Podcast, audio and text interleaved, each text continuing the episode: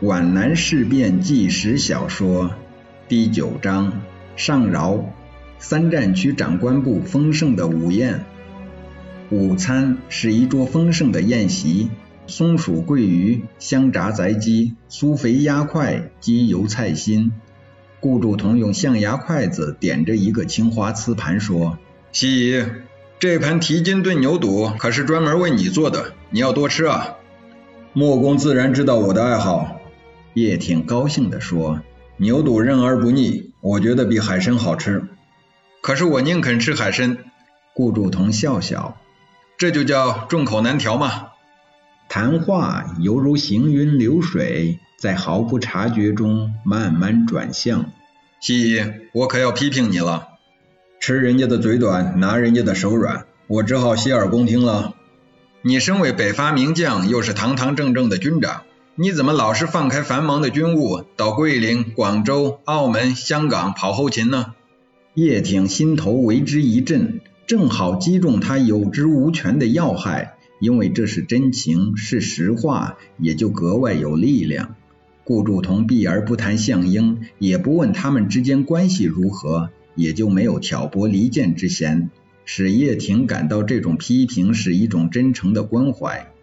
莫公，我跑后勤还不是长官部逼的吗？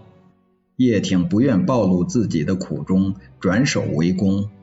新四军粮饷不齐，枪弹均缺，给我们的经费还没有五十二师一个师多，而且还拖欠不付。我不跑吃跑穿有什么办法？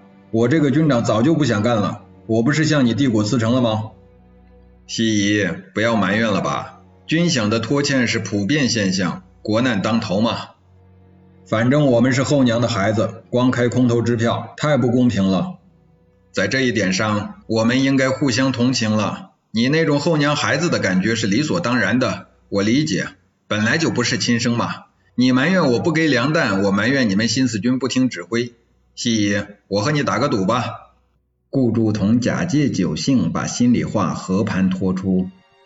我一声命令，可以调动第十、第三十二、第二十三、第二十五集团军中的任何一个军，要他们何时开动就何时开动，要他们开往哪里就开往哪里。如果我下令给新四军立即离开云岭，开赴华北，你听不听？如果听命，我给你比其他军多一倍的军饷。叶挺瞠目而视，缓缓的反击说：“那若是命令不公正呢？”顾祝同不理会叶挺的反驳，循着自己的思路讲下去。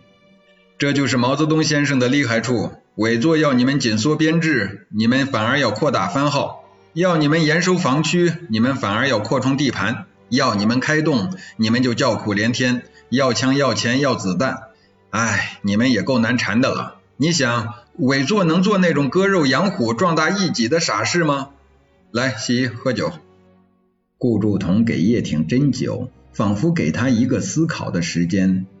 西姨，我不怨你，你也不要怪我，这不是咱们个人之间的事儿。如果现在房塌下来，我们会各自逃命吗？不会，你会舍命救我，我也会舍命救你。我们同学友谊永存，所以我把话说到底了。顾祝同掂量了一下分量，两党之争，我们身为军人有什么办法？服从命令而已。我希望同学间永不兵戎相见。但是在某种情况下，那也只能各为其主了。莫公，你的话我理解。叶挺的脸涨得血红，我早就有一种不祥的预感。西夷，咱们不谈国事了，原则归原则，友谊归友谊，咱们还是谈谈生活吧。顾祝同深知叶挺的为人，心无沟壑，胸无城府，一片赤诚待人，不安诡诈，不懂作为，不弄权术。在战场上是横扫千军的英豪，谈判桌上却不是纵横捭阖的高手。他只想说服他，而不想为难他。谈生活，叶挺不知道从何谈起。他的心灵无时不被苦闷的磐石紧压着，但他绝不向顾祝同倾诉。文荣常常谈起你，他很为秀文女士抱屈。你命运多舛，半生坎坷，不是出生入死，就是颠沛流离。真是苦了贤良惠美的秀文，一位大家闺秀啊！叶挺被触动了深情，说：“我既不是个好军人，也不是个好丈夫，更不是一个好领导。我对上下左右都负疚，真是等闲白了少年头，空悲切了。人生犹如苦海，谁没有痛苦？谁没有悲伤？谁没有烦恼呢？常言说，欲知是谓须长胆，不识人情只看花嘛。人生难得一知己呀。顾祝同对人生之多艰发出由衷的感叹。因为今天咱们要谈及军务，所以没让文荣请秀文来。明天我再为你们送行。文荣总希望秀文在上饶多玩几天，但我知道你们归心似箭。莫公军务繁忙，我们不能过多打扰。哦，我的闲空倒是不少。还记得有人评论过诸葛亮吗？时少事繁，岂能久乎？像他那样事必躬亲，太无必要。你空下来做些什么呢？骑马、打枪、玩狗、拍照、种菜、陪夫人、逗女儿。叶挺自嘲地说：“净干些没出息的事儿。”我想你一定看了很多书吧？记得你的古文底子很好。不知道什么时候给你这种印象？你在保定军校的时候，曾经给《新青年》写过一篇文章，很有文采，很有功底，广征博引。那个时候，我和上官都很佩服。他们边吃边饮边谈，随便至极。那不是在保定军校写的，叶挺更正说，是在湖北陆军第二预备学校写的。那时候年幼无知，乱发感慨，妄加议论，其实都是浅薄之见。不能那样说。我却以为那时你的见解倒很正确，你赞成王阳明先生的致良知和知行合一之说，你赞成孔夫子的朝闻道夕思可以的精神，你也赞成曾文正公的不为圣贤便为禽兽之论，你把这些论点归结为两个字：觉悟。